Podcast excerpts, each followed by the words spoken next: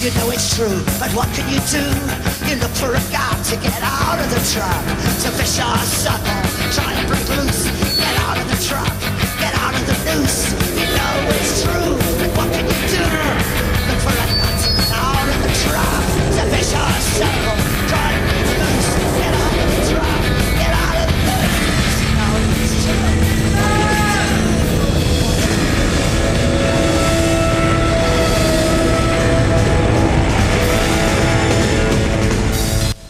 This is hell.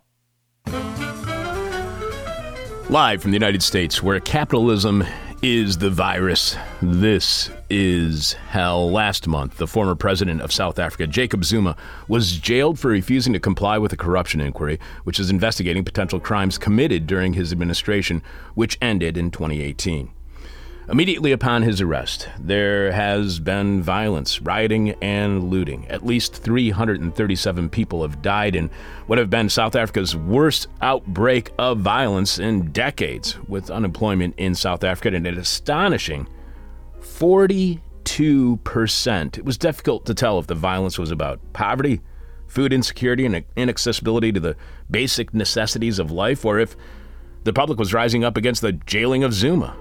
The current president of South Africa, Zuma's successor, Cyril Ramaphosa, called the rioting an attempted insurrection, quote unquote, insurrection, a violent uprising against his government. Some commentators were calling it a bread riot by those who simply don't have enough food to eat. But how can this be an insurrection if Ramaphosa and Zuma are from the same political party, the African National Congress, which has been in power since apartheid ended in 1994? It's as if Donald Trump won the election and he was still investigating who was behind the January 6th riots at the U.S. Capitol.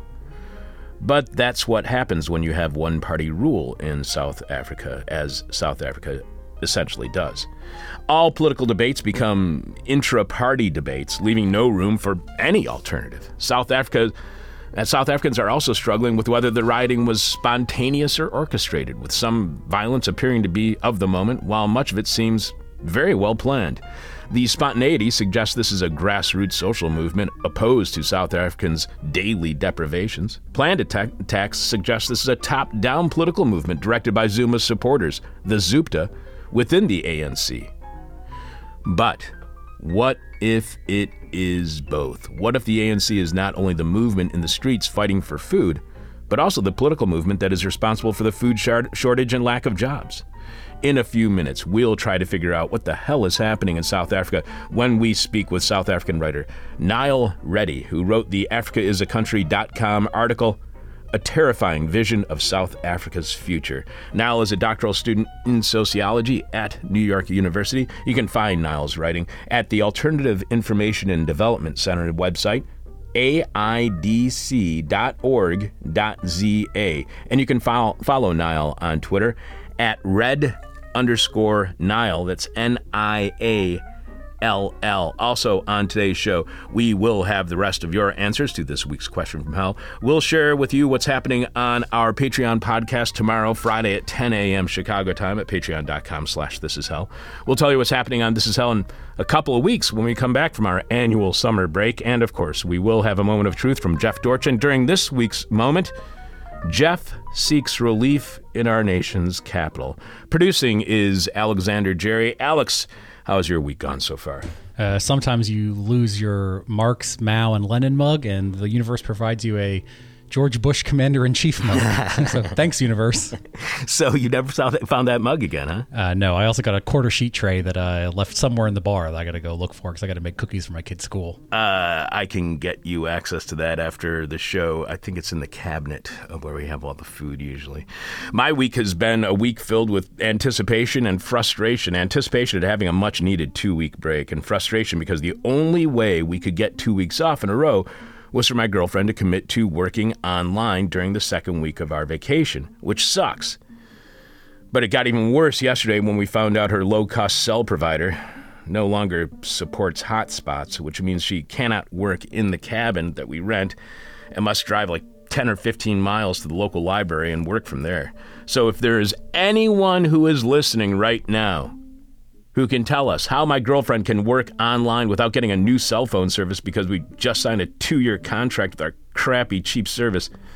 Email me at chuck at thisishell.com because my girlfriend does not want to drive 10 to 15 miles back and forth to the library so she can work remotely. But more important than any of that, Alex, please remind us what is this week's question from hell for our listening audience? This week's question from hell in a rich person voice is So, where are you summering? Where are you summering? The person with our favorite answer to this week's question from hell wins your choice of whatever This Is Hell merchandise you want. You can check out all of our merchandise right now by going to thisishell.com and clicking on support, where you will see all the ways you can contribute to completely listener supported This Is Hell. Without you, we got nothing. So thanks to all of you for your support. By the way, uh, earlier this week, I forgot to wish my cold a seven month birthday or seven week birthday. It's now been with me for seven weeks and two days. Good Lord, this has got to end. You can leave your answer to this week's question from hell at our Facebook page, facebook.com slash this is hell radio, or you can direct message it to us via Twitter at this is hell radio, or you can email it to either of us at chuck at this is or alex at this is hell.com. But we must have your answer by the end of today's show when we are announcing this week's winner following Jeff Dorchin in the moment of truth. Alex will have more of your answers to this week's question from hell following our interview with Niall Reddy. Again, the question from hell is so where are you summering? We got a guest suggestion sent to us at chuck at thisishell.com from Brad, who writes, Hey Chuck, I just read a fascinating article by Benjamin Bratton, professor of visual arts at the University of California, San, San Diego. He, that's my brother's alma mater. Uh, he explores the legacy of a certain reactionary tradition of biopolitics and its implications for how we should think about the definition of human in light of the pandemic. He argues that we need instead a positive biopolitics based on a new rationality of inclusion, care, transformation, and prevention, and we need a philosophy and a humanities to help articulate it. I think he would be an excellent guest on a very intriguing topic. Brad then sends a link to a blog post by Benjamin Bratton at Verso Books website with the headline Agamben WTF, or How Philosophy Failed the Pandemic, in reference to Giorgio Agamben, a philosopher who studies the concept of the state of exception, especially how Adolf Hitler employed the idea for the entire time he ruled Germany. Brad, Benjamin is an awesome guest suggestion. So awesome that we've already reached out to Benjamin because he has a new book out from Verso titled The Revenge of the Real Politics for a Post Pandemic World. However, despite writing a few times, we have not heard back from him or Verso after sending interview requests, so we'll try again over the break, Brad, but thanks for the reminder. Adam also sent a guest suggestion to chuck at thisishell.com. Adam writes, At the top of my guest recommendation list is Roderic Day for his website, redsails.org, S A I L S.org. There's some sharp stuff on there he wrote uh, himself, but I'm even more impressed by all he's compiled from others, like obscure interviews with Joseph Stalin, even more obscure words from Assata Shakur from 2000 and Kwame Ture, a speech Deng Xiaoping gave in Zimbabwe in 1985 that made me fundamentally change how I look at China, a persuasive defense of tankies, and writings from underappreciated contemporary intellectuals like Domenico Losurdo, Ishay Landa, Tom Frome, and Michael Parenti, who has been on our show several times. If you click the plus sign on the top of their homepage, you can see a chronology with authors and topics. Thank you very much for the suggestion, Adam. And sure enough, I went to redsails.org and there was an interview with Assata Shakur from the year 2000. There's also a lot of new writing by Roderic on topics like crypto, brainwashing, and feminazis, unbelievably, as well as a post titled A History of Empire Without Empire that was translated from Chinese by Roderic Day. So thanks, Adam. It really is an amazing resource. We also heard from ATEF on Twitter, who told us how he first discovered This Is Hell. ATEF writes, Hi, you wanted to know how we got to This Is Hell. I came to you via the best of the left. Chuck's knowledge, information sharing, conviction, and determination, which I heard in his voice in spite of his dark humor, got me hooked. A reason to believe that it is possible to stay alive, informed, and funny in this hell. Thanks. Thank you, ATEF. If you have a guest suggestion or would like to share how you first found This Is Hell, email us at chuck at thisishell.com and we'll likely share your suggestion or story on air. Coming up, we'll try to figure out who and what is behind the South South Africa's worst violence in decades. We'll also tell you what's happening on Patreon during our Friday Patreon podcast this week, and we will have Jeff, Jeff Dorchin and the Moment of Truth, as well as telling you what's happening in the ne- in a couple weeks when we're back here on air. And Alex will have more of your answers to this week's question from hell, which is: So, where are you summering? So, where are you summering? Money is the root of all evil, and capitalism is all about money. So, you do the math. This is hell. South Africa's worst violence in decades has led to hundreds dead. The violence happened immediately following the jailing of former President Jacob Zuma for refusing to comply with an investigation into allegations of corruption. But was this an orchestrated uprising against Zuma's detention by his supporters, or was it a spontaneous explosion of looting and rioting fueled by poverty, inequality, food shortages, and inaccessibility to the basic necessities of life? Or could it be both? Here to help us understand exactly what is happening in South Africa, South African writer Niall Reddy wrote the AfricaIsACountry.com article, A Terrifying Vision of South Africa's Future. Welcome to This Is Hell, Niall. Hi, thank you so much for having me. Great to be here. You can follow Niall on Twitter at red underscore Niall. You write that uh, predicting a major political shockwave has been standard fare among South African pundits for some time. The sheer depth of the socioeconomic crisis in the country, best encapsulated by a broad unemployment rate of 42%, made it something of a safe bet. Why does South Africa have such high unemployment? Is there a singular p- problem that drives unemployment, like access to a quality education or job training? Because I got to tell you, Niall, yesterday I put that question into Google and I said, Why does South Africa have such high unemployment? The first answer back was lack of an education. Is that the real root cause of the high unemployment rate in South Africa? Uh, look, I mean, there's no simple answer to the question, uh, but I could tell you that that answer, the one that Google gave you, is pretty far off the mark. If we're going to try to narrow it down to anything, uh, lack of education, I think, is is definitely one of the one of the lesser drivers of what's happening in the economy. It's the explanation that tends to be favored. Uh, by the business community, by large scale capital in particular, because it's an explanation that I think helps them to divert from the bigger structural changes that are actually needed to get out of this economy. So, so they they tend to they tend to want to set up the unemployment problem as essentially a supply side problem. That we're not producing the right skills, we're not giving them enough engineers and STEM graduates, etc. If we just did that, then the market would be able to function perfectly according to its own logic. There wouldn't need to be any kind of concerted state intervention. We just need to fix this one supply side question and things will be back on track. The reality is it's a it's a hell of a lot more complicated than that. It is very much a deep rooted legacy of the economic structure that we had under apartheid, in which you had a very capital intensive, um, mining driven economy uh, dominant in South Africa that was then drawing uh, labor out of these reserves into which much of the black into which most of the black population had been pushed. And then what happened was in the uh, when the ANC comes to power and as your listeners will probably know it came to power at the time it, it had a very sort of social democratic orientation itself. It comes into power in alliance with the main trade union movement and the communist party.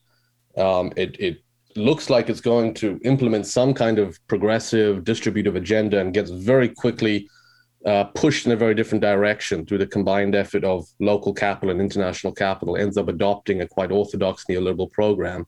And this effectively just guts the economy. You have the winds of foreign competition just blow through and create enormous destruction, uproot the manufacturing industry. And so you suddenly have unemployment shooting up immediately in the post apartheid period. At the same time as these uh, form of the Bantustans, these reserves in which the African population had been held, are now uh, suddenly supplying a hell of a lot more labor. But because we're in this low growth, deindustrializing neoliberal framework, it just has no capacity to absorb that labor. And so unemployment climbs steadily up until around 35, 36% is what it was, uh, what it's been at over the last sort of decade and a half.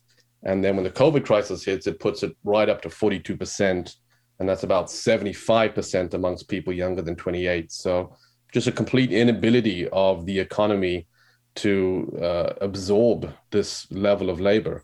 And so, kind of permanent exclusion is what is the condition of, of a giant section of the population.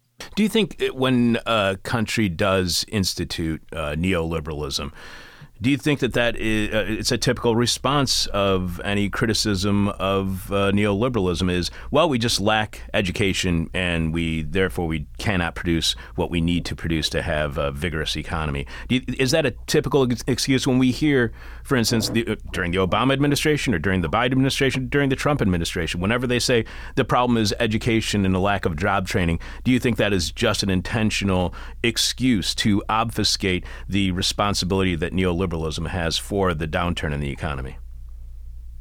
I mean, I think it certainly fulfills that function. Look, I think a lot of the people putting this argument across are true believers in it, right? They're ideologues of a certain kind. I don't think they're being deliberately disingenuous when they claim this. Um, but it certainly does have that convenient function because, and it's funny because it creates a lot of confusion because in the business press, what they talk about this as structural reforms. They say there's structural problems with the economy, but what they mean is simply this that there's a supply side issue around education. And you're totally right that it's not, you know, this is not just an argument that we hear in South Africa, it's all over the world. This tends to be a convenient way out, um, a convenient way of not really having to address deeper root causes. In the US, of course, it's deployed also as an argument against inequality. Why do you have massive inequality? Well, we just haven't given certain people the right jobs. But in reality, I mean, the education problem would resolve itself fairly quickly. Look, I'm not saying that you know it wouldn't help to have a better education system, but the reality is that the jobs are just not being supplied in South Africa. And in fact, one of the things that gives a lie to this narrative is that there's even pretty high rates of unemployment amongst um, graduates and amongst graduates specifically of those kinds of disciplines that would supposedly be useful for for industrializing a economy. Um, and so it certainly fulfills this function, whether or not they're doing it, you know, whether or not they're they're doing it in an entirely cynical way or just because this is what their ideology tells them, I guess is a more complicated issue. Does the African National Congress, does the ANC, well, first of all, did they have a choice when it came to going down the path of neoliberalism? And do they currently have a choice? Could they abandon neoliberalism without having a horrible, you know, after blowback from the international community on their economy? I mean, they certainly had a choice. Um, let's be frank, it was an extremely difficult position that they were faced with at the time that they came to power. This was a period of real triumphalism for global neoliberalism. It was shortly in the wake of the collapse of the Soviet Union. Um, it was a period where there were few international allies for the uh, ANC to have crafted this left agenda. But at the end of the day, it wasn't the case that the ANC pushed as hard as it could have against these external constraints and then found them unwilling, un- unable to bend them, and, and therefore fell into a neoliberal program. In fact, it was a much more complicated process where one wing of the ANC had already decided before liberation, that was the wing under Thabo Mbeki, who was the guy who took over from Nelson Mandela, um, that there was no real alternative to globalizing the economy that made this decision beforehand. Um, there wasn't a significant base in the ANC that was a sort of middle class, upwardly mobile base that very quickly realized that they had no stake in creating disruption and in scaring away capital by pushing a dangerous economic policy of redistribution. And so there was certainly it, it was it was not the case that it was just external constraints that held the party down, there was a big section of the party that actually actively adopted this strategy and decided it would be in their own interest to do so. And then the real tragedy was that the left in the in the alliance, the tripartite alliance that's between the, the trade union COSATU and the South African Communist Party, was just never effective at resisting this. They just were not prepared enough, did not have the right strategy, and then very quickly had a lot of their own key figures um, co-opted into the state and co-opted into this new neoliberal regime that got set up. And so there was never really effective internal opposition against the ANC from the inside. Does the ANC have an alternative, a choice again today? Uh, absolutely, it does. Um, and I think this is, uh, you know, one of the tragedies of the road that it's taking at the moment is that we are in a moment where uh, neoliberalism globally is losing its sheen. The legitimacy of the neoliberal order is is crumbling, whether or not neoliberalism itself goes with it. There's clearly an opening to begin all sorts of other experiments with more interventionist policies. uh, an opening that is being seized by many countries around the world. At the same time as um, the ANC government is cleaving to the most orthodox kind of neoliberalism and implementing a very vicious austerity program that is completely out of step with how most countries are responding to this crisis. And again, it's just a, it's it's just a, it's a significant tragedy because the ANC, you know, still conceives of itself as a left party. It still talks about wanting to set up a developmental state. It's still under its its own official program is the National Democratic Revolution, where it's trying to democratize the state and redistribute wealth, etc., in order to prepare the road for a more fundamental transformation down the line. But its policies completely do not align with it. And we're really seeing the depth of the neoliberal conversion of at least one section of the party given the fact that there is this kind of global opening to be experimenting with other things and yet south africa is almost an outlier in the extent to which it's it's choosing not to experiment with anything and it's choosing to implement a very conventional um, austerity program in a situation where we're in this catastrophic economic crisis that again is is symbolized by this unemployment rate of 42% so certainly the choice uh, and you write how the violence immediately followed uh, the jailing of former President Jacob Zuma, the man arguably most responsible for the parlous state of those ser- social services, as you point out. Al Jazeera reported Zuma was ordered to serve a 15 month term for refusing to testify to a commission probing state corruption under his presidency from 2009 to 2019. Why refuse to testify? How politically partisan or politically independent is the commission probing state corruption? Uh, it's completely independent. Uh, no serious question about that. The commission was set up by Zuma himself. Um, his his his ostensible reason for not testifying, the excuse he tried to give was that he claimed the judge running the commission was biased against him. But this was completely spurious. He had no evidence whatsoever to base that. So why he didn't choose to testify? I mean, he knew that it would be a you know further public relations disaster for him. He would get skewered. It would be hugely embarrassing. Um, and so he, there's there's some debate as to whether this was his own decision or whether it was terrible legal advice that pushed him to do this. Whatever exactly was going on in his head, he just decided that he's not going to pitch up for this commission. It seemed like, uh, on the whole, a disastrous strategy because it was inevitable it would end up where he where it did. I mean, he was just very clearly in contempt of court it was a matter of time before the Constitutional Court came down on him, which is exactly what they did. And so he's found himself um, in jail. Uh, ended up being a lot earlier than he expected. So I mean, this, you know, he's he's in jail just for these contempt of court charges. Um, but of course, he's up against a raft of very serious corruption charges stretching back decades and decades. And so he's facing serious jail time at one point or another. He's ended up bringing it forward a hell of a lot if we could if we could try to come up with some rationale, if we could try to suss what exactly he was thinking, there's some possibility that he just decided, look, jails. There's only way he avoids avoids jail in the long term is through a political strategy, and so he has to give everything to try and maintaining his support and not losing any credibility. And so he thought, here's the trade-off: if I go to this commission, it's going to cost me politically um, and so I'm going to avoid that at all costs, even if it means there's a chance I go to jail for a short period earlier on. That might be the rationale. It could just be that, you know, he's sort of delusional. He got bad legal advice. Who knows? Either way, it seems not to have worked out very well for him.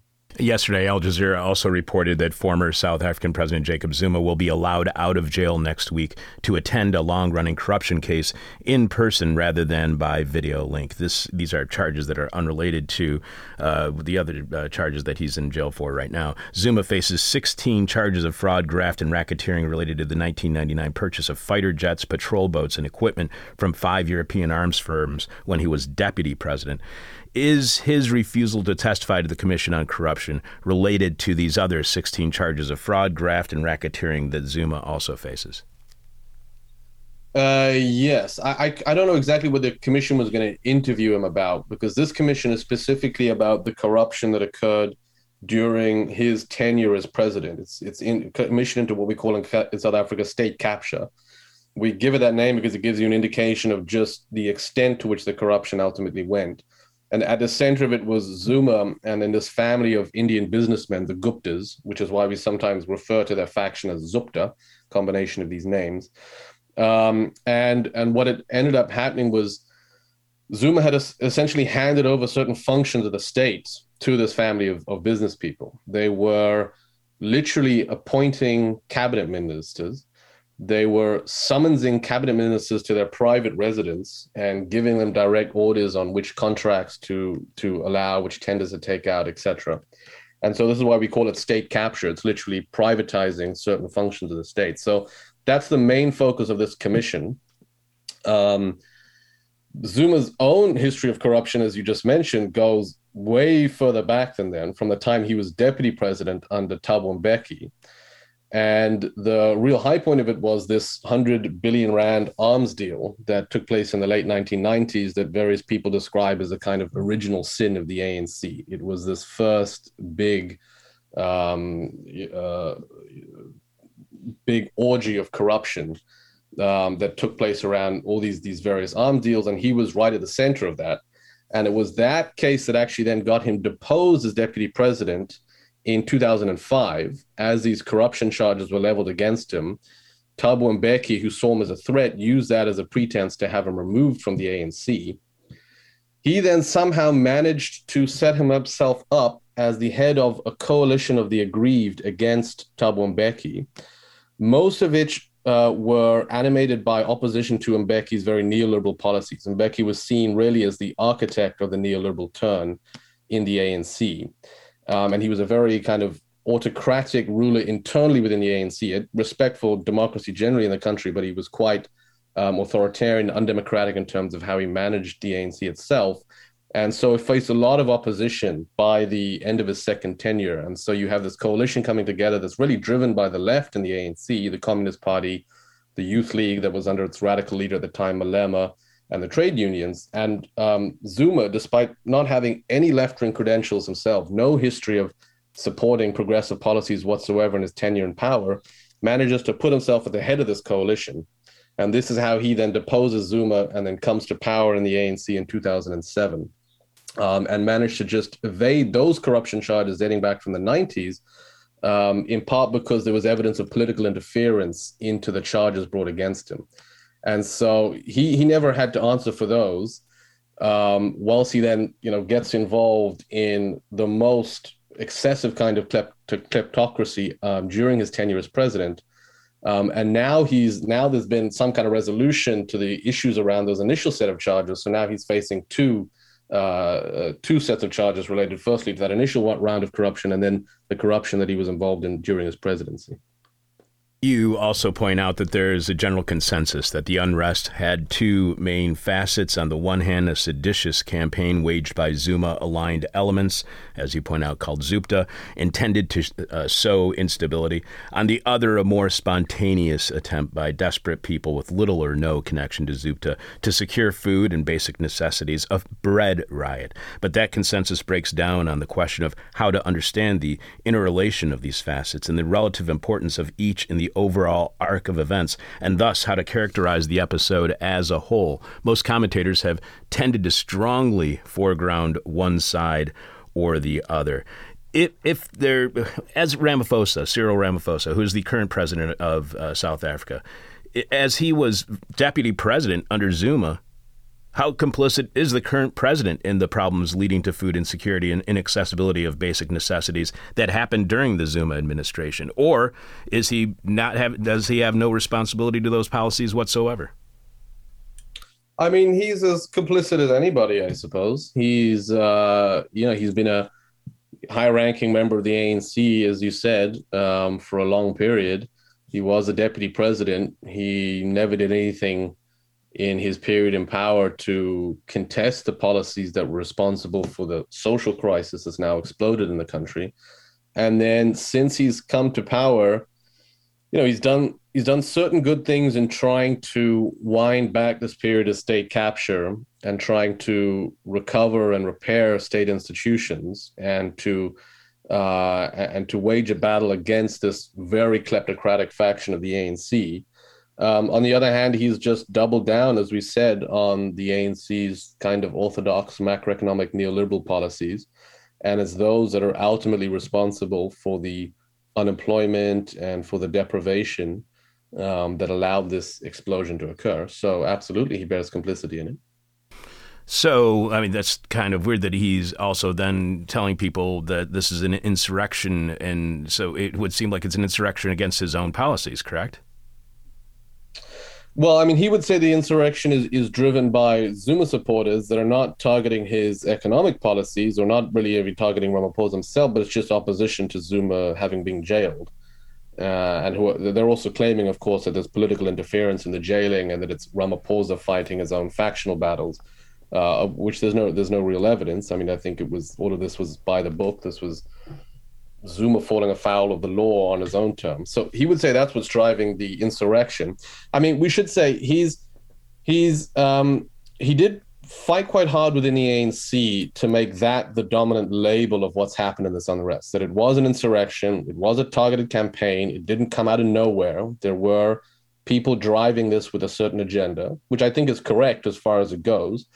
At the same time, neither he nor any serious commentator has doubted that the reason it reached the scale that it did was because it was unrest that took place on the basis of this profound social crisis that that we're faced with, and that it essentially um, unleashed all of this existing desperation and disaffection in the society. And um, and there's, so there's no question that we could understand what happened without view having the social crisis in the background. I don't think he's really tried to deny that. If you go and look up the first address that he gave in the week during the unrest, I think it was on the Tuesday or the Wednesday, um, he very clearly foregrounded this issue. Um, and uh, since then, his main response to the unrest, uh, you know, along with trying to clamp down on some of the instigators, has been to he's made very strong positive moves in favor of a basic income grant. Um, and in fact, they've already extended the emergency cash grant that was rolled out for COVID, which they had cut off a few months before. That was the other kind of immediate um, contextual factor here was that this grant that at least been giving some kind of lifeline to all of these people thrown out of unemployment because of the COVID crisis had been cut off uh, in, in, a very cruel way in May um, as a result of this very ultra orthodox neoliberal finance minister that Ramaphosa has appointed. Um, but so they've announced that that'll be extended, and it looks like they are going to implement a permanent basic income grant. We don't know at what level or exactly how it'll be funded, etc. There's all sorts of more or less progressive forms that the thing can take. But I mean, I think the fact that they're pushing hard for big is again an indicator that they are acknowledging that this is a political campaign, but one that was made effective because it was able to harness genuine grievances in the society resulting from this socioeconomic crisis. And there's there's really a consensus on that. You know, there's no there's no real there's no commentator that seriously doubts that this is a major factor um, of what's involved here. The last time I checked, I think that the uh, percentage of people who have been vaccinated in South Africa was below 4%. To what, what has been the impact of COVID 19 on the way that people feel about the African National Congress, how they feel about the ruling party of the ANC? Uh, that's going to be an interesting question to see. Um, we tend not to have very good survey data in the country, so I don't have a clear picture of that yet the lockdowns certainly have been very unpopular. Um, South Africa has had several very stringent, quite punitive lockdowns. Uh, the initial lockdown actually was one of the more violent, aggressive lockdowns in the world. There was a massive deployment of troops, and there were quite a few um, instances of serious abuse and atrocities committed by these troops in, in controlling the population, didn't really succeed at all in um, containing the spread of the virus. I think in part just because of the spatial dynamics in the society. You have such a huge portion of the population concentrated in very dense informal settlements uh, where there's multiple, you know, there's multiple families to small shacks, multiple people in one room and then the whole community dependent on a, a kind of threadbare infrastructure, all using the same tap, etc. No real way you can effect you can effectively social distance in those conditions, and so these lockdowns have been at the same time very punitive, uh, very harsh on the economy. That's why we have this massive spike in in unemployment, uh, even though it was already up to these astronomical levels. Um, and then not even really effective on their own terms. So they've certainly generated a lot of anger. And that anger, I think, peaked once the minimal level of social support that had been provided to people through these cash transfers was then stripped away from them. And so the lockdowns themselves are terribly unpopular. How is that going to affect the ANC? I think it's going to continue to chip away at its support. But you know, um, as an observer of South African politics for a while, I've come to realize that it's one of the most dangerous predictions to make to think that anything is going to suddenly lead to any dramatic shift in the ANC's um, support. The ANC is just, for reasons we get in, can get can get into, um, just been had an incredibly resilient base of loyalty in the society. And this is going to i think you know push the push the decline in its support further. It has been declining now solidly for the last five or ten years. Um, but exactly how big of an impact how much is it going to create mistrust in the ramaphosa administration? That's nothing I, I could give you any certain answer on, answer on yet you mentioned a couple of uh, pieces, a couple of commentary pieces. One at the uh, South African website New Frame, another one that appeared at Jacobin, and both seem to want to say either this was a completely orchestrated event, all these, uh, all the violence following the jailing of President Zuma, former President Zuma, or that it's completely spontaneous. None of them consider the fact that it could be both, as you do, which is one of the most fascinating things about your article. What is missed when it is when these events are seen as solely orchestrated or solely spontaneous? Right. I mean, I think I think there are certain agendas that are driving one or other of these two more extreme interpretations. I, I think the Fogel piece is less guilty of that. N- New Frame, um, right from the start of the, of the riots, uh, seemed to be straining quite heavily to try and portray these as mostly a spontaneous bread riot and essentially to downplay the role of active orchestration in, in driving this unrest. And I think there's a lot of downsides to that. I mean, in the first place, I think it's just factually inaccurate. We are not yet in a position to have a very clear picture of exactly what was the degree of orchestration and the degree of spontaneity.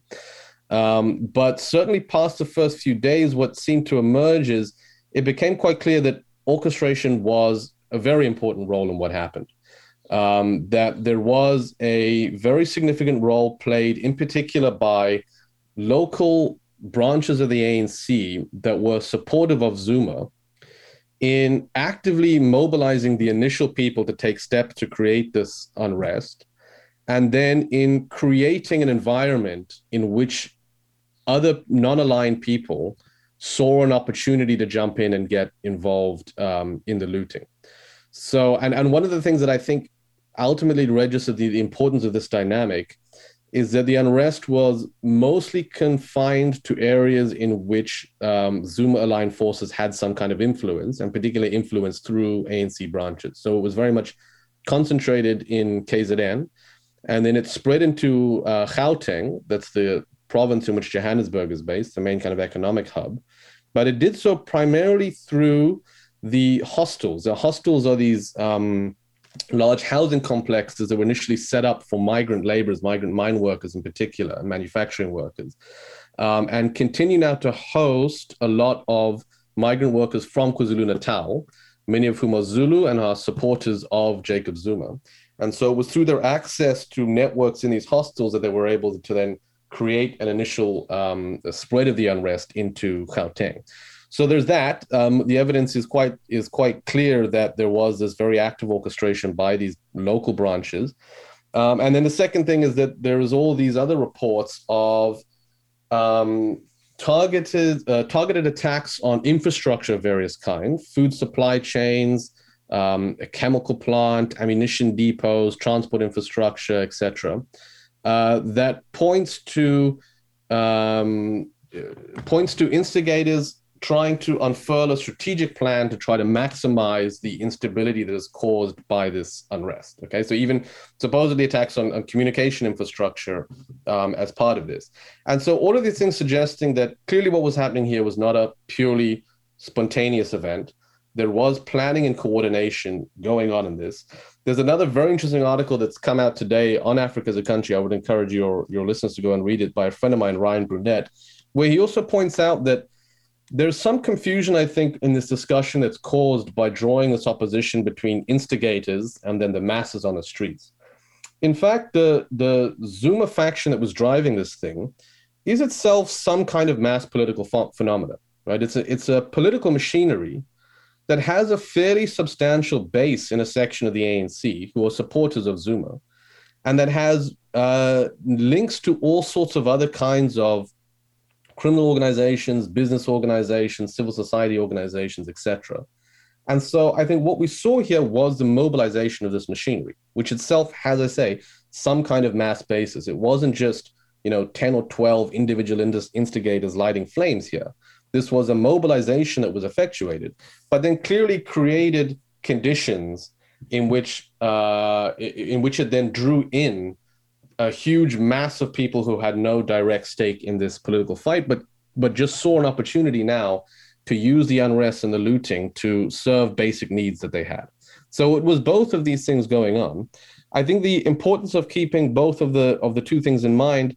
Um, you know, firstly, it's it's just a, a matter of, of really getting an understanding of what happened here, but it's it's going to affect the conclusions that we are going to draw from this. If we think what happened was a purely spontaneous bread riot, that tells you something different about the political mood of working class people in the country. It tells you that we are on the verge of a bigger breakdown in the political order than that we've currently seen. And it tells you that we should expect, as this crisis persists, which is likely to do for the for the medium term at least, that we're going to see occurrences like this um, happening in other parts of the country, and to, and that's going to that is going to keep happening. There's going to be these spontaneous bouts of serious unrest. Whereas if we point more to the active role of this legitimation and orchestration, it, it gives you um, a slightly more moderated view of of exactly you know how tenuous the situation is in other parts of the country. So I think that's one important thing. Another important thing is just that um, I think we have to understand what's going on here because we also have to have an appreciation of who these forces are that we're up against. And one of the tendencies I've been critical on the left, I think, is uh, in, in draw, driving this line of saying that it's a purely spontaneous, it's a bread riot, is that it seems to once again sideline the importance of what we're seeing in terms of this very corrupt network, very powerful, um, uh, corrupt political machinery mobilizing itself as an attack on democracy.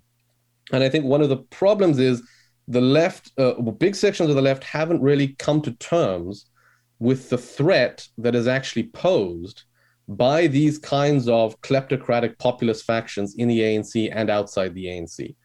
That these are political groupings that are very hostile to the constitutional order in South Africa. And that are they were they to succeed in coming to power, would pose a serious threat to liberal democracy in the country and that need to be resisted in a concerted way by left formations. And so I think acknowledging what they've done here and acknowledging the seriousness of this of this assault on democracy is important for some of the you know political conclusions and strategies that we're going to draw from this experience. And as you point out, the unwillingness to give proper attention to the political forces behind mid July's events appears symptomatic of a widespread failure on the left to take seriously the growing imperilment of our democracy. To you, what explains the South African left's unwillingness to take seriously the growing imperilment of South African de- democracy? Does the left have blinders on when considering the ANC's threat to democracy? And if so, what explains why the left will not recognize the ANC's threat to democracy? Um, I'm not entirely sure what explains. I also think you know this. I use the left here in a kind of blanket way. It's, it wouldn't be fair to claim that everybody on the left in South Africa is um, is ignorant of, of what's happening. Um, I think it's just a result of maybe let's say certain kind of um, ultra left tendency on certain section of the left, uh, and the tendency has been to say that these uh, uh, struggles emerging in the ANC, but these faction fights emerging are just two sides of the elite, two sides of the bourgeoisie, and neither of them uh, has anything to do with the working class. Uh, what you have is a neoliberal faction against the kind of state capture, kleptocratic faction, but both of these things ultimately are inimical to you know real socialism, and therefore it's not something that we should concern ourselves with. I, I don't know if there's a fundamental reason for why that is. I think it's just a certain ideological inclination on the left. And then coupled with the fact that um, the left is in a position of weakness at the moment in South Africa where we just are not effective at having robust debates about this. We just, there's a kind of um, disparity between the intellectual vibrancy of the left in South Africa and its on the ground strength. and um, we we just not we just haven't been as effective as we should have at creating a robust left debate and culture of of, of cross left discussion in the country. And as a result of this, I think there are just serious kind of ideological weaknesses in the left around, you know, pretty important political questions such as this. You also point out that as more information is becoming available, it does seem to be pointing to a higher degree of orchestration than appeared to be the case at the start. Leaked WhatsApp messages testify to a very active role played by ANC councillors and other local leaders. They suggest that shopping malls were deliberately targeted because they constituted symbols of, quote, white monopoly capital. Was the insurrection, as the current president calls it, an insurrection by the Zupta against white monopoly ca- capital. How accurate is that statement that it was an uprising against white monopoly capital? Uh, well, firstly, that statement cannot be accurate because I don't believe white monopoly capital exists. Uh, white monopoly capital is the uh, bugbear that was created by this Zupta faction. In fact, the term comes from this um, publicity agency, Bell Pottinger, this very infamous marketing firm, British marketing firm, that has this notorious history of uh, of representing some of the shadiest characters around the world in their political campaigns, going back to Pinochet. So this um, company took a brief with the Guptas and and uh, Zuma at the height of their controversy towards the end of Zuma's tenure and one of the strategies they came up with um, was to so so this is kind of the, now the the whole um, the whole uh, optical strategy of the Zupta faction um, is to claim that they are waging a struggle against continued white domination of the economy and trying to drive forward what they call radical economic transformation. So actually, the bigger name for this faction in the in the ANC is the RET faction, radical economic transformation. So essentially appropriating the language and the agenda of the left and claiming that what they're trying to do essentially is to take back the country from so-called white monopoly capitalists. And so the idea is that large-scale capital, big corporations have just remained in the hands of white people, completely dominated by white people and that the white people have then used their control of the economy to essentially hem the ANC in and to and to push the um, democratic project off its off its railings. Right, so the country's still under the control of so-called white monopoly capital. I think this analysis is incorrect because I think that even though it's totally true that whites are overwhelmingly disproportionately represented in and in control of large scale capital, given their size of the population, which is only 8 9%, there's no sense in which the dominant sections of business are really white capital. Um, and in fact, I've done some research at this looking at the directorships of big corporations and looking at corporate networks.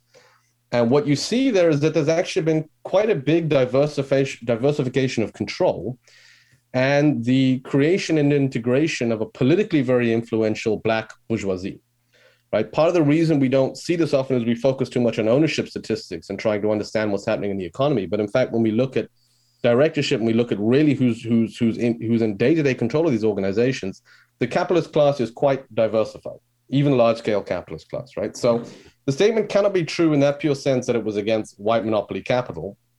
But even more generally, uh, it's not you know this they the so they they're just constantly trying to bring up this bugbear of white monopoly capital um, but there's no sense in which they could have successfully framed recent events as an attack on white monopoly capital because that was just so distant from the chain of events that led up to this unrest. I mean, it was quite obvious that what they were reacting to is Zuma's jailing of course, they constantly try to claim that Zuma is being victimized by white monopoly capital, that everything happening to him is uh, an indication of the kind of conspiratorial behind the scenes power being wielded by white monopoly capitalists.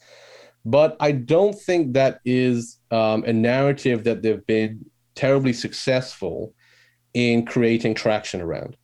And so this is one of the other features of the strange situation in, in, South Africa is that Zuma himself, certainly, and the RET faction in general, has been extremely powerful in the ANC, and it's their power within the ANC that makes them, I think, such a threat to democratic institutions in the country. But they're actually, it turns out, not very popular otherwise, right? Outside, Zuma retains kind of just narrow majority popularity in KZN. Outside of that, he has dismal popularity ratings, and the same could be said of all of his allies in the ANC who are aligned to this radical economic transformation state capture project.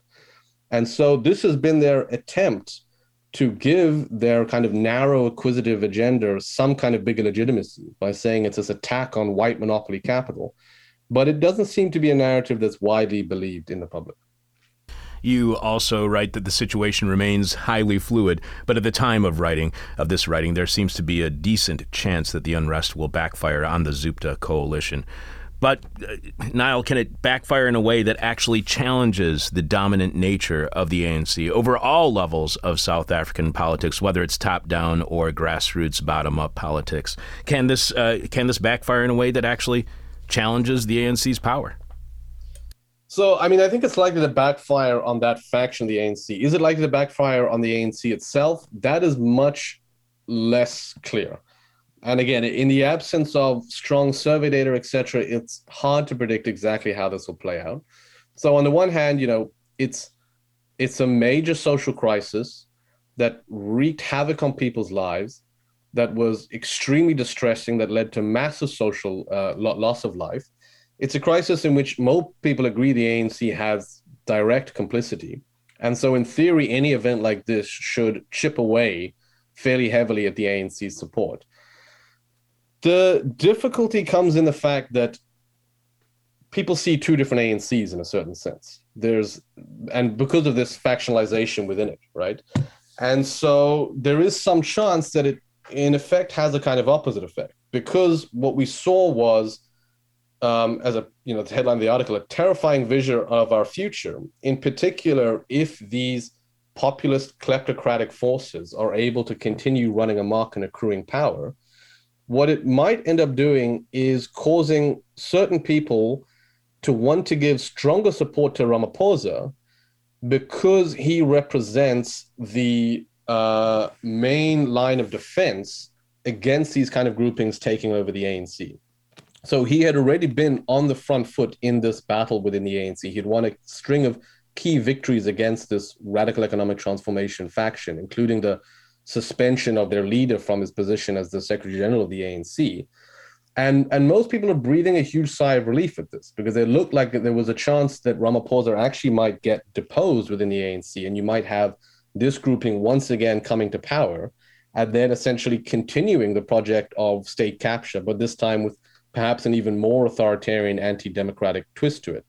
And so there is, I think, a sense among a lot of people of wanting to support Ramaphosa as the main line of defense against this very scary alternative of what the ANC could become if he loses support. So this is one thing. Then the second thing is that because he's taken this welfare rather than repressive response to the unrest, and it seems like his main action is going to be to roll out a basic income grant, that is another thing out of which he might gain some kind of political capital. So, on balance, who's to say what exactly effect this is going to have? My guess is it will be, on balance, still something that continues to chip away at the ANC's support. It is on this downward traje- trajectory, um, the, A- the ANC support in the country. And I think this unrest will push that further along, but I don't think it's going to be any kind of dramatic inflection point just yet. One last question for you, Niall. We've been speaking with South African writer Niall Reddy, who wrote the AfricaIsACountry.com article, A Terrifying Vision of South Africa's Future. You can follow Niall on Twitter at red underscore Niall, and you can find some of Niall's writing at the Alternative Information and Development Center website aidc.org.za. One last question for you Niall, and as we do with all of our guests, our final question is what we call the question from hell, the question we hate to ask, you might hate to answer, our audience is going to hate the response. So you write at you conclude that a final way that we may emerge better off through all of this is if the crisis jolts the left in the same way it has elites. The riots have given us a terrifying vision of South Africa's v- future if the current trajectory is not arrested. If we don't find a way to channel popular discontent into the building of mass progressive movements, then it will instead fuel anarchy, nativism, and inevitably authoritarianism. How close is South Africa with ANC leadership already acting in an authoritarian fashion? Um, I would actually say not that close. We went some way down that road with Zuma, um, and in particular through his attempts to gain direct personal control over the security agencies, etc., of the country.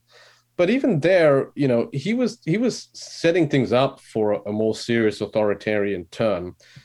He didn't fundamentally get there. He didn't undermine the constitutional order. He didn't he didn't usurp the independence of the judiciary. He didn't totally undermine the rule of law. And uh, thankfully, it seems he didn't make successful inroads into politicizing the military, which is one crucial way in which, thankfully, I think South Africa is, in, to some degree, a little bit more insulated from a kind of full blown authoritarian turn. Under Ramaphosa, the trend has been actually away from all of that. It's been towards, you know, trying to reestablish the impartiality and the independence of the state and to uh, undergird and support the constitutional order in the country. And so, in that sense, I think we're not actually, we have, actually haven't taken, South Africa hasn't joined this kind of third wave of authoritarianism, which is, is sleep, is sweeping the globe. Whether it does so or not depends on ultimately how all of these current political battles play out. So, one way in which this might be the reality that we're confronting quite soon is if somehow this RET faction recomposes itself and manages to successfully challenge Ramaphosa for the for power within the ANC, because I think they would drive that kind of agenda. I think almost the more likely thing is that we're going to continue to see a disintegration of the ANC and the, this faction being pushed out of it and we're going to start to see forms of authoritarian populism emerging outside of the ANC and perhaps taking forms that mirror a little bit more what's happening in other parts of the country. So I think one of the weird reasons that South Africa has ultimately been a little bit protected from this wave of authoritarianism is that the populist factions in the country do not have the support of big business in the way that they do in other countries. Because we have this strange post colonial society in which there are major cleavages within the elite and the middle class, it's meant that the kind of class uh, alliances and coalitions that have supported populist takeovers in other parts of the country, so middle class driven populism, as you've seen in India and Brazil, for example, and other places where the elites and middle class have aligned very closely, have not been possible in South Africa. And so we haven't we haven't gone. South Africa is in this sense kind of exceptional, and might be something that, despite other conditions that would seem to predispose us towards this kind of authoritarianism, like this very entrenched social crisis, might mean that we don't actually take that route.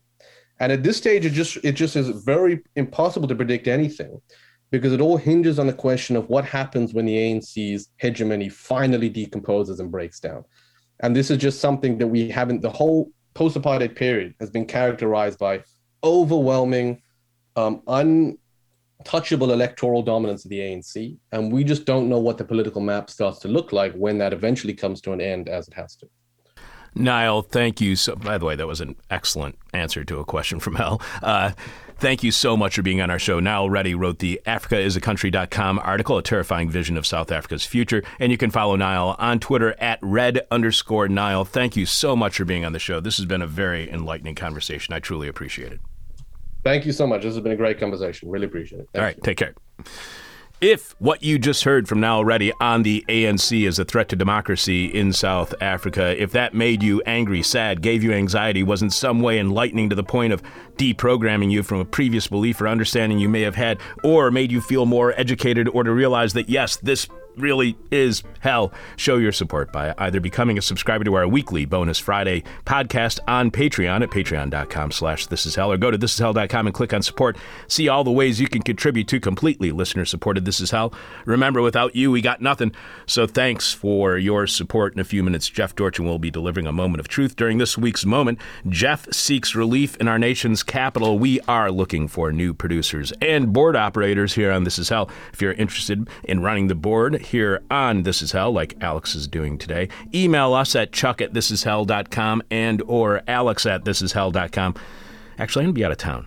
So just email Alex at alex at thisishell.com and tell us why you would like to join us here on This Is Hell. Producers not only get access to a professional studio for their own projects, but they also get a modest stipend for producing each episode. Other perks include becoming friends with Mel, the semi feral bar cat. Yes, we are again looking for new volunteer board operators to join our staff here on This Is Hell. If you're interested in running the board as Egon, Jess, Richard, and Alex do, email us at chuck at thisishell.com or alex at thisishell.com. Probably best that you email alex at thisishell.com. We are looking for people who can run the board anywhere from once a week to once every other week or just once a month here at our studio above Cary's Lounge, 2251 West Devon Avenue with shows beginning at 10 a.m. Monday through Thursday. This is your opportunity to have access to a great studio for your own projects. And like I said, the position does come with a modest stipend, so keep that in mind as well. Again, email us at chuck at thisishell.com or alex at thisishell.com, and you may be the newest producer here on This Is Hell. I'm your bitter, blind, broke, gap tooth radio show podcast live streaming host, Chuck Mertz. Producing this or today's show is Alexander Jerry. Alex, please remind us what is this week's question from Helen? Kindly tell us how listeners are responding so far. in a rich person's voice. So, where are you summering? Where are you summering? Old pal Eat Fart 69 says hell and posted a photo of what looks to be either a sunset or a sunrise. But instead of one big ass sun, there's one big sun and one, two, three, four, five little tiny suns around it, Okay. uh, which is scarier. Maybe this is a, the UFO narrative the media's been trying to push on us. I don't know. It looks kind of hellish. Where are you summering? Where are you summering? Donald H says, Summering? Heck, with everything I've had to do, I'll be lucky to get out of town. Joshua L says, Not summering, but falling into debt. David R says, Our private villa in a poorly run Democrat city. Mason W says, Who said that one again? Uh, that was David R. Okay. And Mason W says, Elon's Martian colony. I hear it's a balmy negative 80F this time of year with a UV index of 43. Can't wait to get a nice tan while I work to pay off my indenture. So David R. I'm going to have to have you repeat that one because that's already one of my favorites. Uh, so again, you can leave your answer to this week's question mail at our Facebook page. You can tweet it to us. You can email it to us. But we have to have your answer by the time that Jeff ends his moment of truth, so we can read yours on air. Keeping it real, real deep in debt since 1996. This is hell. And if you want to help us climb out of that debt, please subscribe to tomorrow's Patreon podcast at patreon.com/slash This Is Hell. Become a subscriber to This Is Hell on Patreon and get exclusive access to our weekly Patreon podcast, which streams live every Friday at 10 a.m. Chicago time, is podcast at the same place shortly after. And if you do subscribe, you get access to all of our past Patreon podcasts. So it's like a whole other year of This Is Hell. On Patreon tomorrow, speaking of the question from hell being where are you summering, I will tell you the who, what, when, where, why, and how of my annual summering at the same damn place with the same damn problems. Well, maybe not all of the problems. There are rumors the exposed cloth wiring that was installed while Harry Truman was still president has been replaced, and the linoleum floors that sweat due to vapor lock because they never constructed the place correctly that makes the place into an ice rink. Uh, That's supposedly been addressed, but I can't imagine how that could happen. Uh, no word on the broken window that was replaced sometime in the aughts with cardboard and duct tape that now lets in mosquitoes and earwigs, or the roof that leaks, or the 40 foot oak tree that's growing into the roof directly under which we sleep every night. Look, the, the place is a dump, but it's our dump for a couple weeks a year. And on tomorrow's Friday's Patreon podcast, I will do my best to try and explain why I absolutely love the crap shacks where we stay with family every year. I'll tell you one reason why it's damn cheap. We'll also be sharing an interview from 10 years ago to the day, a conversation we had on August 6th, 2011, with everybody's favorite Richard D. Wolff, Professor Emeritus of, of Economics at the University of Massachusetts Amherst, currently a visiting professor in the graduate program in International Affairs of the New York of the New School in New York. Richard is also host of the, of the uh, syndicated program Economic Update with Richard D. Wolff. Uh, his recent, most recent book at the time was Capitalism Hits the Fan, and he was on to discuss his most recent writing at the time, including a PC ad at Truthout headlined A Tale of Two Lootings. The two lootings Richard saw in play were the attack on jobs, wages, and benefits, which loots the working class, and the attack on the federal government's budget, which loots the government so it ha- is unable to help the working class. And what do you know? Richard was correct, and the system is still being looted. But you can only hear all of that by subscribing to our weekly This Is Hell Patreon podcast, which streams live every Friday at 10 a.m. Chicago time. It's podcast shortly after at the same place, and that place is, again, patreon.com slash this is hell live from hangover country this is hell and i know you have hefe on the line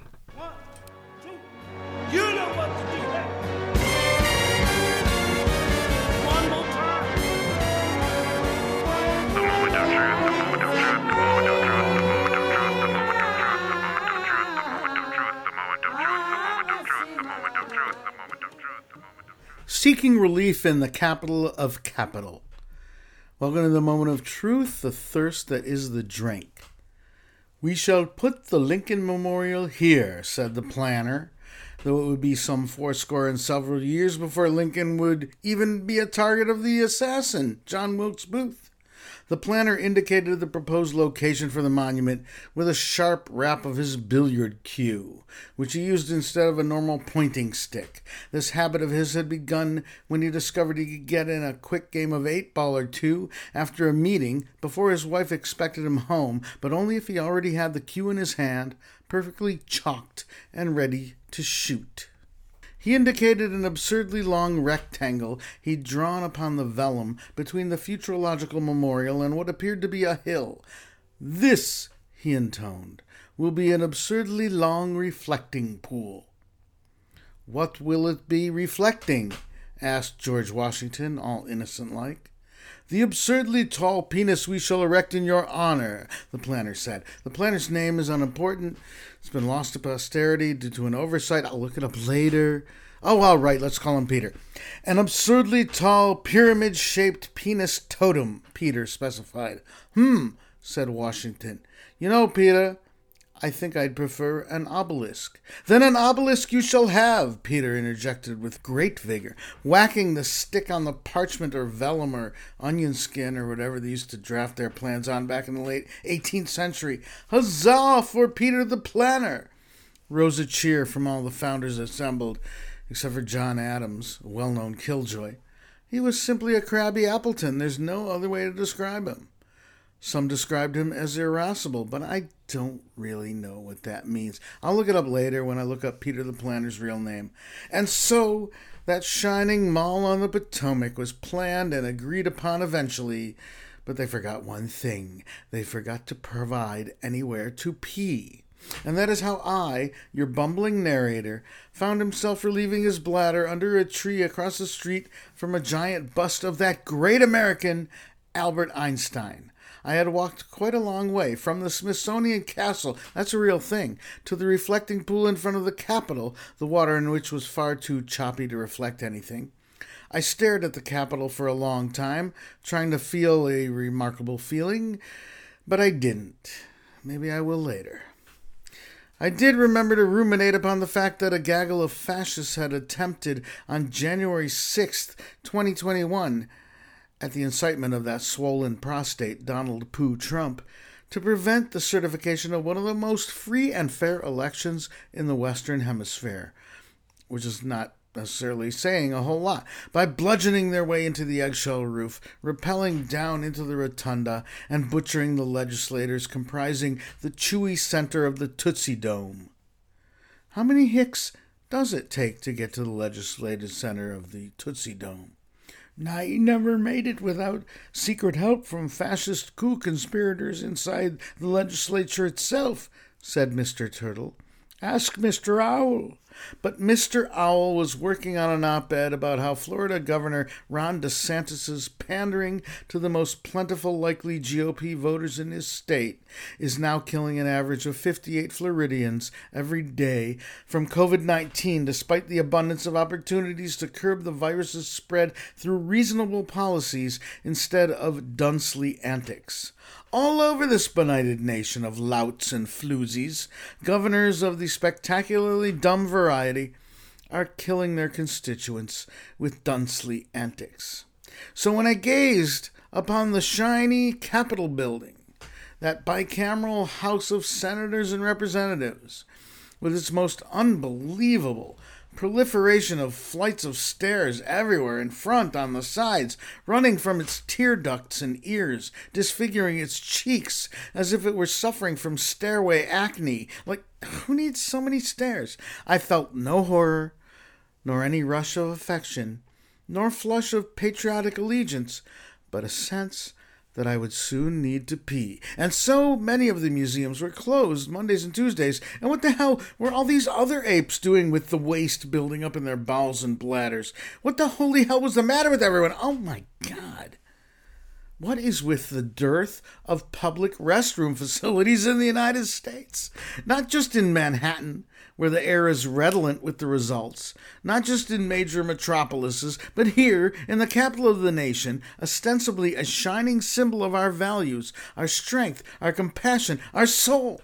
What are we saying to the world here? This National Mall is a portrait of the core of neoliberalism's vile message. The basic functions of your body are not welcome in the society of business as usual. They are an interruption in the ritual symphony of routine tasks. They are an embarrassing rupture in the socio-economic fabric. You must find a secret location to void your bodily waste. Scuttle across the barren plain, little man, in your Freudian toilet training panic.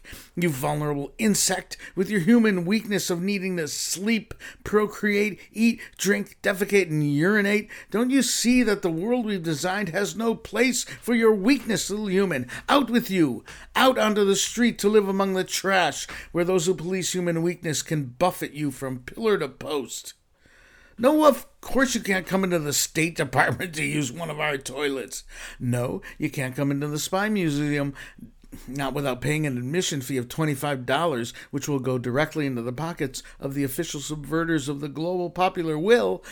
Soil your clothes, puny human, that we may pick you out of the crowd by stench and stain and dump you in the wilderness we've made toxic and treacherous with our pollution. And so I was forced to find the rare spot of verdure, unguarded by the authorities and hidden from the public, on the corner of Constitution Avenue and 22nd Street, just out of sight of the big bronze Einstein.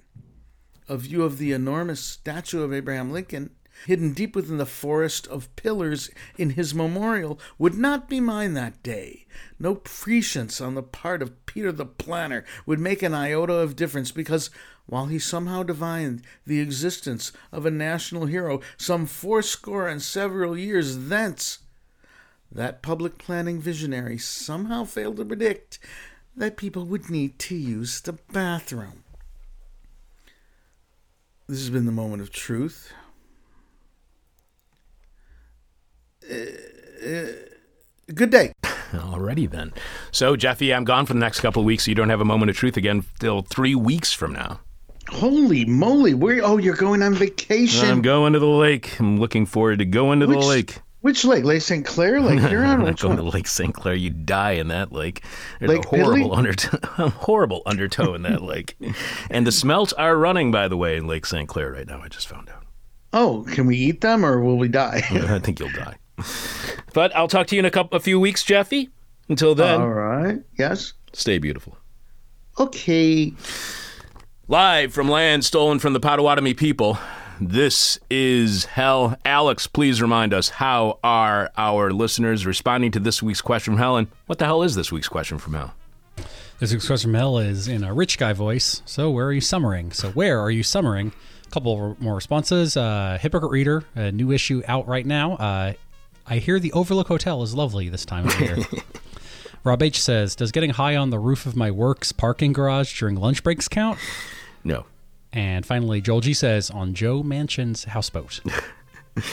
Okay, the answers that I liked the most were Ramsey saying that he is summering in a 1996 Chevy Cavalier. I hope that is not the case, but if it is, hey, at least you got a roof over your head and doors around you. Adam saying the Whole Foods toilet, and Steven saying the downstairs toilet. And S. Peter saying Monster Island, look, they're misunderstood and COVID hasn't reached there yet. Beats Lollapalooza Town anytime. And I also like David R. saying a private villa in a poorly run Democratic city. Alex, Any suggestions as to which is your favorite? Uh, Stephen Smith's downstairs toilet. As someone, I'm I'm not trying to brag here. I also have a downstairs toilet, and it does feel like a vacation every time I'm in. uh, but also in a poorly run Democrat villas, or uh, in a private villa in a poorly run Democrat city is also very funny. I like a, a poorly run Democratic villa. That sounds like a good one. Uh, let's go with, oh, downstairs toilet. I really liked as well because there is something liberating about a downstairs toilet. By the way, I don't have a downstairs toilet, but I have used my basement as a place to relieve myself. Uh, let's go with David R. David, you are the winner of this week's question from hell because you said you are summering at a private villa in a poorly run Democratic city. My answer to this week's question from hell is I will be summering in a state of inebriation that starts immediately after tomorrow's bonus Friday Patreon podcast at patreon.com slash this is hell, where I will be telling you about where, oh, well, I should say when I will be telling you about where I summer every freaking year. Thanks to everyone for sending in your answers to this week's question from hell. Alex, do we have anyone scheduled yet for the show in a couple of weeks? yeah, it's like what's that? August twenty something. 23rd, I think? Yeah, yeah. So uh, on Monday, Geo Maher will be on to talk about his book, A World Without Police How Strong Communities Make Cops Obsolete. And he's been on the show before under a different name. And then, uh, yeah, he had more letters in his name last time. Yeah. uh, and then on Tuesday, uh, historian Ed Watts will be on. I'm real excited about this one to talk about his book, The Eternal Decline and Fall of Rome The History of a Dangerous Idea. And then on Wednesday, uh, Jeff Dorchin in the Moment of Truth, we got a whole new schedule that we're going to be telling you about when we come back on Monday, August 23rd. And uh, hopefully, we're going to have a guest on homelessness, possibly. A listener suggested that as a topic, and it's something that we haven't discussed on our show. And uh, well, I want to thank this week's guests, including Sebijan Fejzula. Uh, she wrote the Roar magazine article, The Roma Struggle from Protest to Political Liberation. And during that conversation and in her writing, she talks about how people in Europe will support the people of Chiapas, the uh, Palestinians, but they still have this racism towards Roma, the people just outside their front door. And it made me think about how we don't cover homelessness enough on this show. So we're going to hopefully have that as a topic when we come back. By the way, this week's hangover cure is go swim in the sea. I also want to thank other guests who are on this week. Paul A. Passavant, author of Policing Protest, the Post-Democratic State, and the Figure of Black Insurrection. Follow Paul on Twitter at P. Passavant. You can follow Sebijan on Twitter, by the way, at Sebi Shutka on Twitter. Uh, also, thanks to Shane Dillingham, author of Oaxaca and Resurgent. You can follow Shane on Twitter at AS Dillingham, and you can find out more about Shane at AlanShaneDillingham.com. Thanks to today's guest, South African writer Niall Reddy, who wrote the Africa is a Country article, A Terrifying Vision of South Africa's Future. You can follow Niall on Twitter at red underscore Nile. And we are looking forward to seeing all of you at the This Is Hell 25th Anniversary Listener Appreciation Party and Art Show. This is Art, which is happening all day, Saturday, September 18th, featuring live music, an art opening, and a raffle of This Is Hell related or inspired or adjacent prizes. If you are a musician or would like to suggest a musical act, eh, eh, or, or you, or you would like to perform yourself, or you are an artist or would like to recommend an artist for an art op- for the art opening, email us at chuck at thisishell.com and maybe you or your suggestion will be performing music or displaying their art. That's the This Is Hell 25th Anniversary Listener Appreciation Party and Art Show. This is Art. Saturday, September 18th. Send us your suggestion for musical acts to perform or artists to show their work ASAP to Chuck at thisishell.com. Of course, that party will be happening downstairs at Cary's Lounge 2251 West Avon in Chicago's West Ridge neighborhood, also known as Little India, India, India, India. Thanks to Alexander Jerry for producing today's show. Thanks to Richard Norwood and Jess Lipka for running the board this week. Thanks to Jeff Dorchin for another moment of truth and Ronaldo Magaldi for this week in Rotten History. Special thanks to Theron Humiston. Just because. Talk to you tomorrow on Patreon at patreon.com slash this is hell when I will be getting ready to go on vacation by sharing with you where I go summering, why I summer, who I summer with, what I do when I summer, and the what pretty much covers the how I summer and when I summer. And that's easy. It's summer. And we'll be playing an interview we did 10 years ago tomorrow with economist Richard D. Wolff on the looting of the working class and the government that was happening back then and still persists 10 years later despite Richard's warnings. Who knew that everybody wouldn't stop looting just because Richard said so? I'm your bitter, blind, broke, gap tooth radio show podcast live streaming host, Chuck Mertz. There's only one way to get over all of the problems that we've introduced to you on this week's set of shows. That's by sitting down in the lotus position, turning your palms towards the sky, focusing on that burning white dot in the middle of your forehead, and saying the simple words, Everybody's stupid. My demon is on my butt. Ah. My demon talks to me in profanity like a sailor. And my demon tries to knock me down. And my demon tries to put me on a hell ride. Thank you for listening to This Is Hell. For more interview hell and to support the show, visit thisishell.com.